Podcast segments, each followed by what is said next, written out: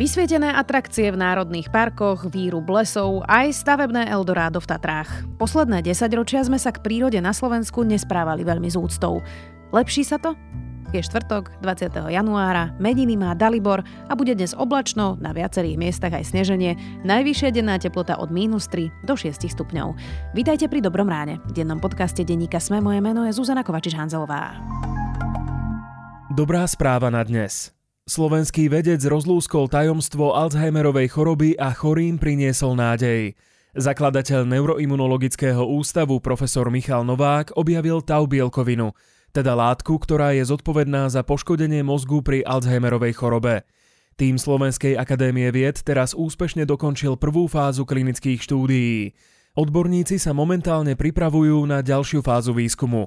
Ak všetko pôjde podľa očakávaní, účinnú liečbu by mohli schváliť približne o 8 rokov. A to bola dobrá správa na dnes. Dobré správy na každý deň vám prináša Slovenská sporiteľňa. Aj vy môžete investovať do lepšej budúcnosti.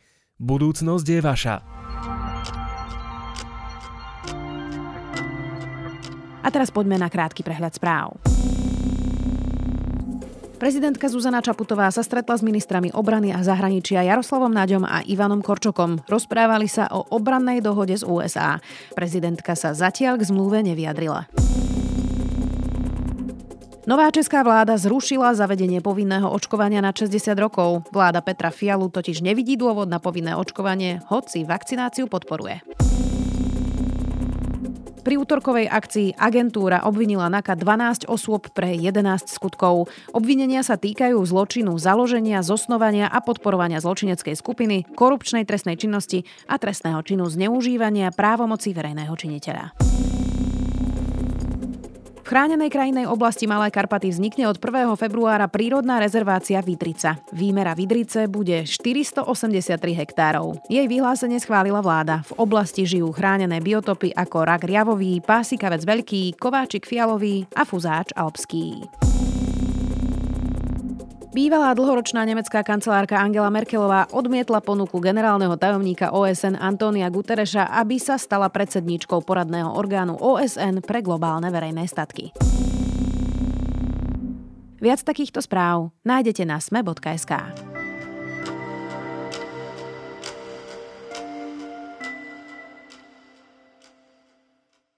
Tatranská atrakcia Chodník korunami stromov, ktorá je v 2. stupni ochrany, je celá osvetlená.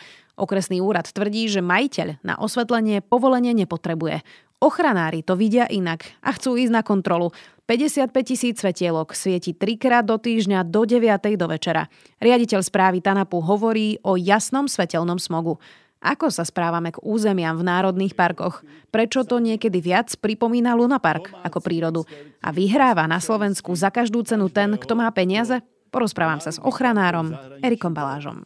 Žiaden národný park v Európe nie je v rukách drevospracujúcich firiem, kupcov a kupčíkov tak ako naše. Žiaden. Tu dokonca tieto kádre viedli ministerstvo životného prostredia a zároveň mali firmu na najväčší vývoz dreva z územia Slovenska. Pán Baláš, tak čo hovoríte na ten osvietený chodník v korunách stromov, ako sa to volá? Ten chodník je pre mňa symbolom katastrofy a toho, ako sa správame u nás k prírode, nielen v Tatranskom národnom parku, aj keď to sa nenachádza priamo v národnom parku, ale u mňa hlavne ten prvý dojem, keď to bolo postavené, bol veľmi silný, pretože on bol v kontraste s tým, čo som videl predtým v Národnom parku Bavorský les. To bol jeden z prvých chodníkov v korunách stromov v Európe. A bolo to urobené úplne fantasticky. Ja som tam išiel asi to stále rok vtedy. A ako som išiel po tom chodníku, tak ja som nevidel žiadne zásahy po výstavbe toho chodníka. Tam nebolo vidieť vôbec nič, že by ten les bol nejako rozrýpaný tými mechanizmami. Bolo to úplne úžasne urobené, aj v krásnom lese, na hranici Národného parku, v tej zóne, kde vlastne tí návštevníci akoby prichádzajú do toho parku a koncentrujú sa tam. A bol tam komunikovaný ten odkaz Národného parku. Čiže celé to bolo naozaj taký akoby náučný chodník, veľmi citlivo zasadený a úžasná myšlienka.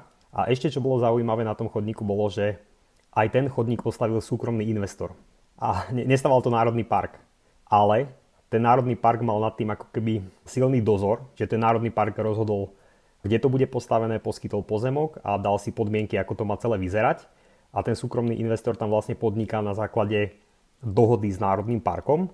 A Národný park vlastne sprostredkováva tým návštevníkom presne tie myšlienky, ktoré potrebuje sprostredkovať. No a teraz v porovnaní s tým chodníkom, tento chodník, čistá katastrofa, okolo rúbaniska, celé to stavenisko rozrýpané, absolútne necitlivé k prírode, bez tej nejakej hlbšej myšlienky, skrátka Luna Park. No a teraz ešte tie svetlá, no do toho to je akoby taká čerešnička na torte, ale musím povedať, že tam bolo ešte viacej vecí aj v minulosti, rôzne, pravdepodobne teda porušenia zákona, ktoré vyšetrovala inšpekcia, neviem presne, ako to všetko dopadlo, ale nie je to jediná vec, ktorá je taká od tohto investora neúplne priateľská k prírode. Takže to osvetlenie, no teraz tam máme spor, teda, že či je to legálne alebo nie je legálne, ale v princípe... Neviem, či to je úplne dôležité. Dôležité je asi to, že vlastne tí naši developeri častokrát nemajú k tej prírode priaznivý vzťah a snažia sa vybojovať, čo sa dá a niekedy aj v rozpore so zákonom. Tak čo by ste povedali ale niekomu, kto hovorí, že vedia, ale to je pekná atrakcia a veď to svetlo vlastne nie je nejaké strašne silné a nič to ako keby nespôsobí. Čo by ste na tento argument povedali? Tak mne v prvom rade vadí ten ako keby základný nerešpekt k prírode, že vlastne ako ľudia to môžu povedať, že však nám sa to páči, vyzerá to ako vianočný stromček, len je to väčšie asi. Ale pre tú prírodu naozaj existuje veľa štúdií o tom, že čo všetko spôsobuje svetelný smog. Napríklad hovorí sa, že jeden z dôvodov, prečo nám ubúda hmyz celoeurópsky alebo aj celosvetovo, je práve svetelný smog, pretože keď sú niekde svetlá, tak ten hmyz lieta za tým svetlom a častokrát sa tam nejak vysilí, zahynie. Jednoducho dostane sa mimo tie miesta, kde on potrebuje žiť a rozmnožovať sa. Alebo ten svetelný smog môže pôsobiť ako bariéra. Tam tie územia sú dosť dôležité ako migračné koridory pre zvieratá. To znamená, keď je to osvietené aj v noci, tak to zviera sa tomu územiu bude vyhýbať. A vlastne my máme tú krajinu celú rozsekanú cestami, dedinami, poľnohospodárskou krajinou, rôznymi stavbami, infraštruktúrou a ono to možno tak nevyzerá, ale aj to svetlo môže byť niekedy bariérou. Takže môže tam byť kopa akoby negatívnych vplyvov, ktoré sú ťažko zistiteľné, ťažko merateľné, ale mali by sme byť akoby opatrní a nerobiť takéto veci v chránených územiach. Vy ste to spomínali, že je tam spor o to, či to je legálne. Okresný úrad vlastne povedal, že na to ten investor nepotrebuje povolenie. Ochranári si myslia teda opak a chcú ísť na kontrolu. Na toto ale asi zákon a pravidlá vlastne nemysleli, nie? Lebo možno to nikomu ani nenapadlo, keď sa písali.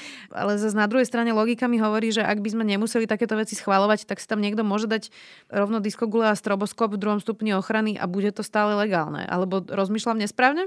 Keď som si to prečítal, tú informáciu, tak som začal zisťovať, že v akom je to stupni ochrany, lebo v 1. stupni ochrany by asi ani nepotrebovali nejaké povolenie, alebo teda súhlas orgánu ochrany prírody, ale je to v 2. stupni ochrany a nachádza sa to v ochrannom pásme Národného parku, ale nie TANAPu, ale teda Pieninského Národného parku, čiže tam v tom zákone je to podľa mňa celkom dobre zadefinované a Neviem teraz celú tú citáciu, lebo je to možno na 2 riadky, ale ja si myslím, že by na také niečo povolenie mali mať a jednoducho urobili to bez povolenia. Tak prečo je to v zákone? Tie dôvody som myslím, že trošku pomenoval, že čo všetko sa môže udiať, tak jednoducho v tom zákone to je. Je to v 2. stupni ochrany, ja si myslím, že ten investor si mal žiadať o súhlas a ak by si požiadal, tak verím tomu, že by ho pravdepodobne nedostal, lebo nie je tam žiadny verejný záujem na tom, aby to bolo osvetlené. Ja si myslím, že jediný dôvod je ten, že vlastne oni si vedia urobiť pekné fotky a propagujú to, lebo ja nepredpokladám ani, že v noci tam chodia ľudia, lebo keď pôjdete v noci tým chodníkom, tak tá krajina je v tme okolo, takže nemá to nejaký veľký zmysel. Asi je to skôr na propagáciu určené to osvetlenie. Že vlastne ten výhľad v noci nevidno. Ako sa vlastne ale správame k parkom? Čo nám toto celé môže ako naznačiť o celkovom prístupe? Lebo ono to naozaj vyzerá, že nemáme mieru ani v Jasnej, ani v Tatrách, ani pri tomto chodníku. Tých prípadov je naozaj veľa. Tak ako sa správame k národným parkom a k ochrane prírody? Ten problém má samozrejme veľa rovín, že tak k tej prírode sa správame tak, ako sa správame, že vidíme tu kopu takýchto problémov, ale ja si myslím, že my akoby zlyhávame systémovo, teda že ten štát zlyháva, lebo národné parky všade vo svete, tak ako som spomínal napríklad ten Bavorský les, tak oni majú akoby výraznú kontrolu nad tým územím. Že tie národné parky sú niečo ako štát v štáte a to, čo sa tam deje na území toho národného parku, to je to, čo ten národný park chce. Lebo on spravuje tie pozemky, on má aj nejaké peniaze, má ľudí a on tam realizuje svoju predstavu o tom regióne, nie len akoby predstavu o ochrane prírody, ale aj o tom prírodnom turizme, treba za o tých myšlienkach, ktoré chce komunikovať. Čiže to nie je tak, že ten národný park akoby nemá robiť turizmus, ale má ho robiť podľa nejakej celistvej komplexnej predstavy.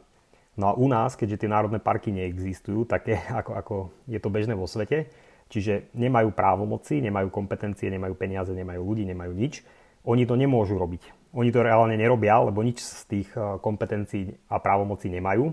A preto vlastne tie národné parky nie sú reálne spravované a tá správa parku je len na to, že vlastne ona zakazuje niektoré činnosti, ktoré si hoci kto tam presadzuje v tom území.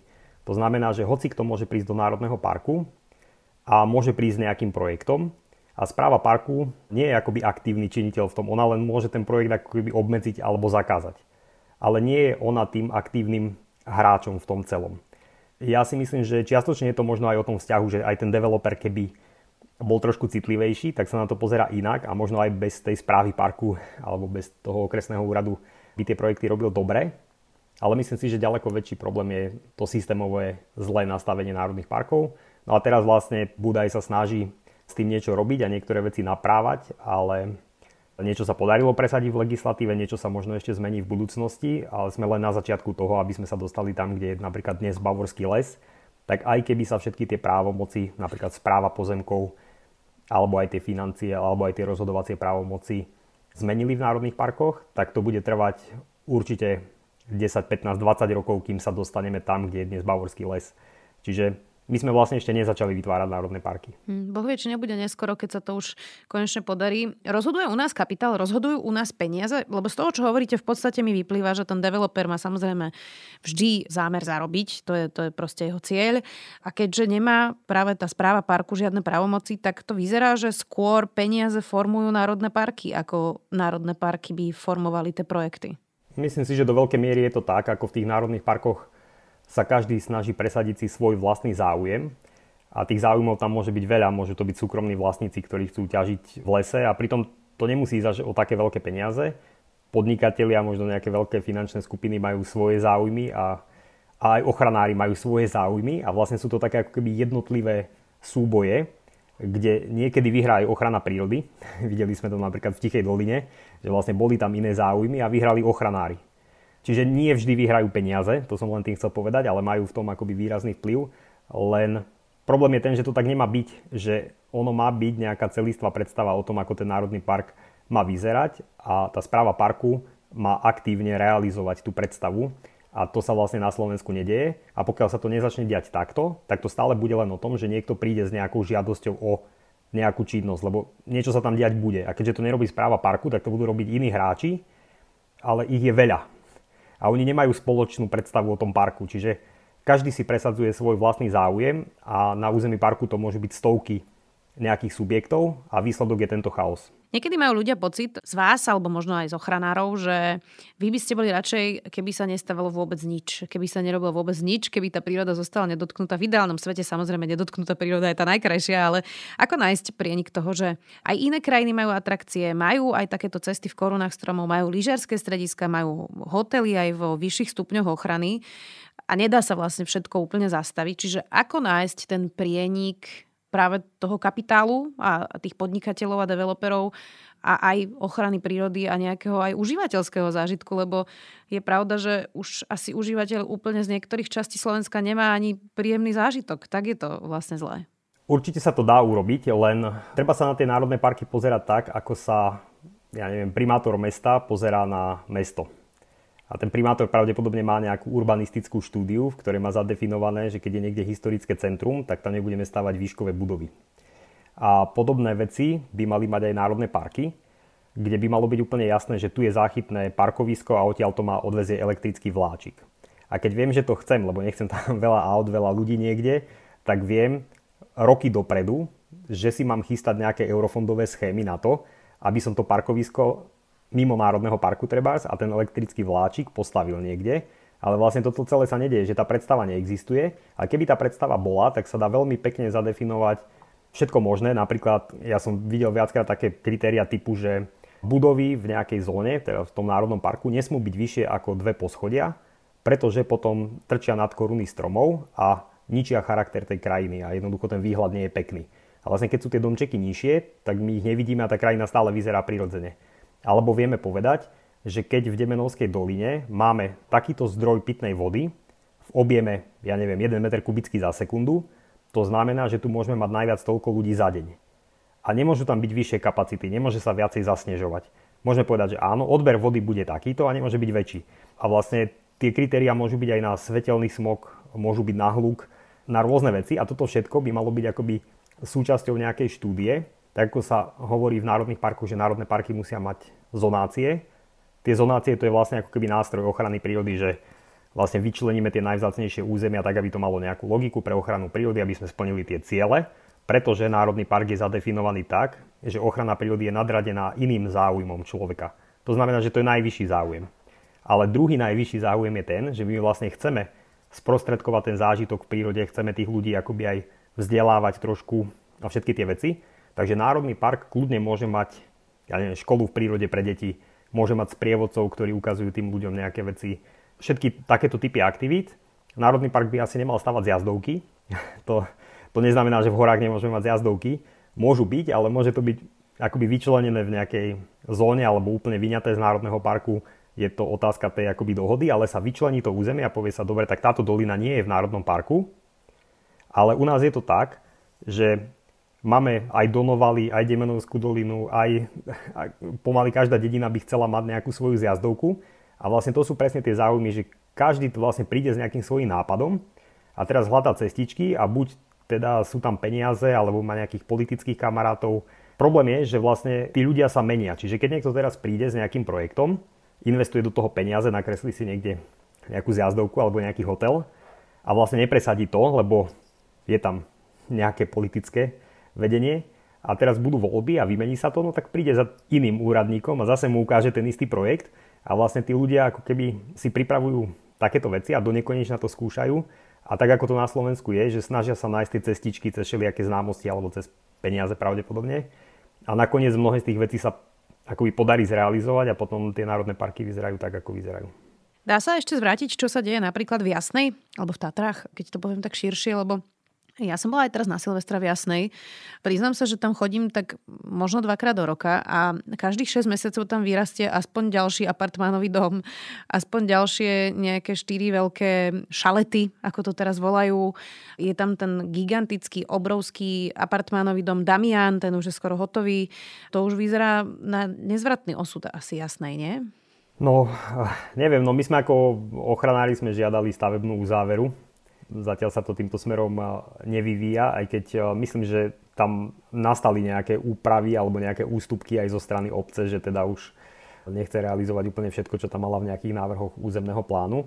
Ale je to naozaj náročné. Ako ja keby som akože teoreticky mal tú právomoc, tak naozaj by to malo byť tak, že všetky projekty, ktoré sú schválené, tak asi ten investor, keď to má a má to na papieri od toho štátu, tak mu to štát ani nemá asi nástroje na to, aby mu to spätne zakázal a keď, tak by ho musel nejako odškodniť alebo niečo. Ale jednoducho my by sme mali urobiť tie štúdie a mali by sme povedať, že Demenovská dolina má vyzerať takto a má takéto kapacity a to, čo som hovoril, vlastne určiť tie kritériá a až keď to bude... Jasné, ale len tá moja otázka skôr bola, že už je to tam postavené. Čiže už aj keby sme takú stratégiu urobili, už je to asi nezvratné, nie? No to si myslím, že nie, lebo nikto tie budovy už búrať nebude, aj keby ich zbúral, tak tá príroda sa tam nevráti ani za 2000 rokov, lebo ono to nejako trvá, keď sa nejaký kvalitný ekosystém zničí, tak sa to obnovuje veľmi dlho. Takže no určite nie, niektoré lokality sú akoby navždy stratené v odzovkách, aj keď dá sa na to pozerať aj inak z evolučného hľadiska. Mali sme tu dobu ľadovú nedávno, ale z pohľadu ľudského života naozaj, ako sú to ťažké straty na dlhú dobu. Máme nejaký dobrý príklad na Slovensku? Vy ste spomínali síce Bavorský les, ale pýtam sa teraz možno práve na to Slovensko. Mne tak ako laicky napadá, že či náhodou Muránska planina nemôže byť ešte práve dobrý príklad, ale skôr tým, že je to na Gemery, tak tam možno ešte nie je úplne ten developerský záujem. Alebo či vám napadá také miesto, ktoré ide dobrým príkladom aj na Slovensku? No, ja by som povedal, že Muránska planina, ale možno, že aj Národný park Poloniny sú dobrými územiami na to, aby sa vlastne ten taký normálny model Národného parku mohol urobiť. Pretože teraz to tam nie je už obsadené ako keby inými záujmami. Samozrejme je tam to lesníctvo, poľnohospodárstvo nejaké, ale nie je tam ten development taký ako v Demenovskej doline alebo na Štrbskom plese. Ale nie je to tam urobené, lebo stále sa vraciam k tomu, že tie národné parky doteraz vlastne neexistovali a štátne pozemky na Muránskej planine je veľká vec to, že drvivú väčšinu pozemkov vlastní štát. Čiže tam, keby sa štát rozhodol, že idem to tu robiť a urobí si nejaký plán, tak to tam môže robiť. Lebo keď nemám pozemok, tak je to hrozne ťažké, lebo sa musím s niekým dohodnúť a keď ten sa nechce dohodnúť, tak je to ťažké to robiť na silu. A podobne na tom Národný park Poloniny, len má menej štátnych pozemkov, ale to sú presne kandidáti na tie pilotné projekty, že takto to má byť. No ale čo sa u nás akoby v tých podmienkach, akých máme, podarilo, tak ja si myslím, že z ochranárskeho hľadiska napriek všetkému je stále na tom najlepšie TANAP. Pretože tu je viac ako polovica územia prísne chráneného. Ľudia, keď idú na Štrbské pleso a vidia tam budovy veľa ľudí, tak majú pocit, že je toho veľa, je to preplnené, ale sú tu veľké územia, ktoré sú rozľahlé a veľmi málo dotknuté, to je tá Tichá Kôprová dolina, v západných Tatrách Suchá Jalovecká, to sú celé rozľahlé územia, kde môžete celý deň chodiť a nevidíte tam popielené stromy. A čo si myslím, že sa podarilo z toho hľadiska vo vzťahu k návštevníkom, ale aj k lokálnym ľuďom, tak asi najviac v Národnom parku Slovenský raj. Tam je riaditeľ Tomáš Dražil a on sa dlhodobo snaží mať akoby dobré vzťahy aj s tými miestnymi komunitami, zapája ich do nejakých projektov, robia tam s tými chodníkmi, že sú tam tie náučné chodníky, aspoň niečo sa tam akoby deje tým smerom, kam to má celé ísť a s tými obmedzenými kapacitami, ktoré tam sú, tak myslím, že to je úspech.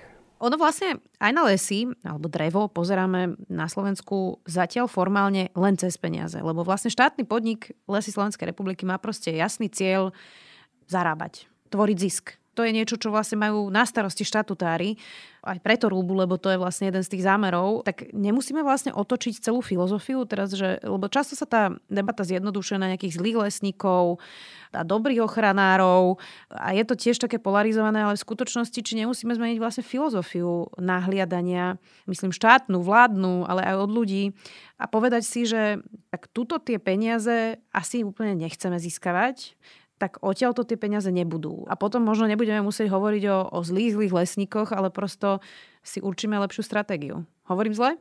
Ja myslím, že dobre. Myslím si, že zatiaľ ako prvý krok naozaj postačí to, keď tie lesy v národných parkoch sa odčlenia a tam sa dá iný záujem, že tam štát jednoznačne povie, že môjim záujmom nie je ťažiť drevo, ja nechcem zarábať na dreve, tu sú nejaké iné zdroje financovania, lebo aj tam treba financie, treba tam zamestnať ľudí, nakoniec tam bude možno viac ľudí zamestnaných ako v lesníctve. Ale budú to iné zdroje financií a budú tam zadefinované iné ciele a podľa toho budú tí manažeri hodnotení a nemá to byť o dreve. A ten zvyšok štátnych lesov alebo súkromných, tak drevo potrebujeme. Čiže máme nábytok, máme toaletný papier, všetko možné. Čiže tam ťažiť sa bude, ale je dôležité to ťahať takým akoby prírode bližším spôsobom, že vlastne trošku viacej nad tým rozmýšľať a brať do úvahy aj to, aby tie lesy zadržávali vodu, aby sťahovali uhlík. Máte pocit, že smerujeme k lepším zajtrajškom, keď to tak parafrázujem, ste optimista, lebo ten verejný tlak je pomerne silný, ľudia sú už citliví na všetky výruby, už to začína byť miestami niekedy aj iracionálne tá diskusia, niekedy je naozaj vyhrotená. V podstate aj tá diskusia o tých národných parkoch mala na svojej strane, myslím, že verejnosť tam bola skôr politická a záujmovo skupinová debata. Tak posúvame sa? Posúvame sa k lepšiemu? No podľa mňa sa posúvame k lepšiemu, napriek tomu, že stav prírody sa stále dramaticky zhoršuje. A aj tá verejná mienka, aj tá zmena generácií možno, alebo je to vidieť, že tí starší ľudia sú viac akoby nepriateľskí k ochrane prírody ako mladší. Tí v mestách viacej to podporujú ako tí na vidieku. Aj to zastúpenie tých skupín sa akoby časom mení. A je to, čo my očakávame od lesov, sa výrazne mení, lebo to je možno trošku ďaleko zachádzam, ale naozaj to treba vnímať v tom kontexte, že ľudia začiatkom 20. storočia alebo aj po druhej svetovej vojne, oni boli normálne na tom vidieku fakt, že chudobní, potrebovali nejako žiť a tie lesy boli pre nich ako keby základ toho prežitia a teraz sa tam snažili dosiahnuť to, že posadíme stromy, budeme pestovať ten les a po x generáciách tí naši potomkovia z toho budú mať nejaký profit. A teraz prídu nejakí ochranári a povedia, že nechajte to tak, nech to teda zožere likožrút, lebo my chceme, aby tam bolo mŕtve drevo, aby tam žil nejaký ďateľ.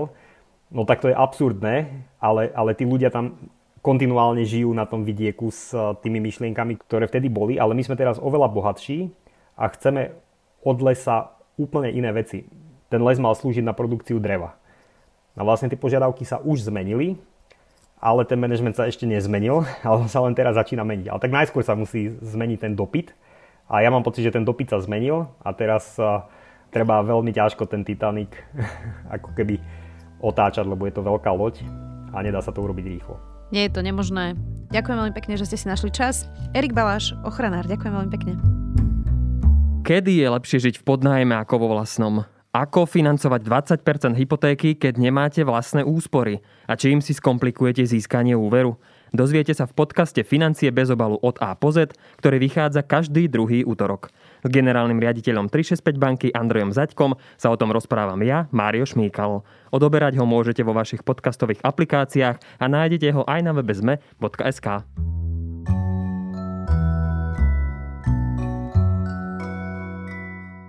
Will je kniha, ktorá s humorom, hĺbkou, ľahkosťou aj smutnými a ťažkými časťami hovorí o živote hollywoodského herca Willa Smitha. Oprah Winfrey túto autobiografiu označila za najlepšiu, akú čítala.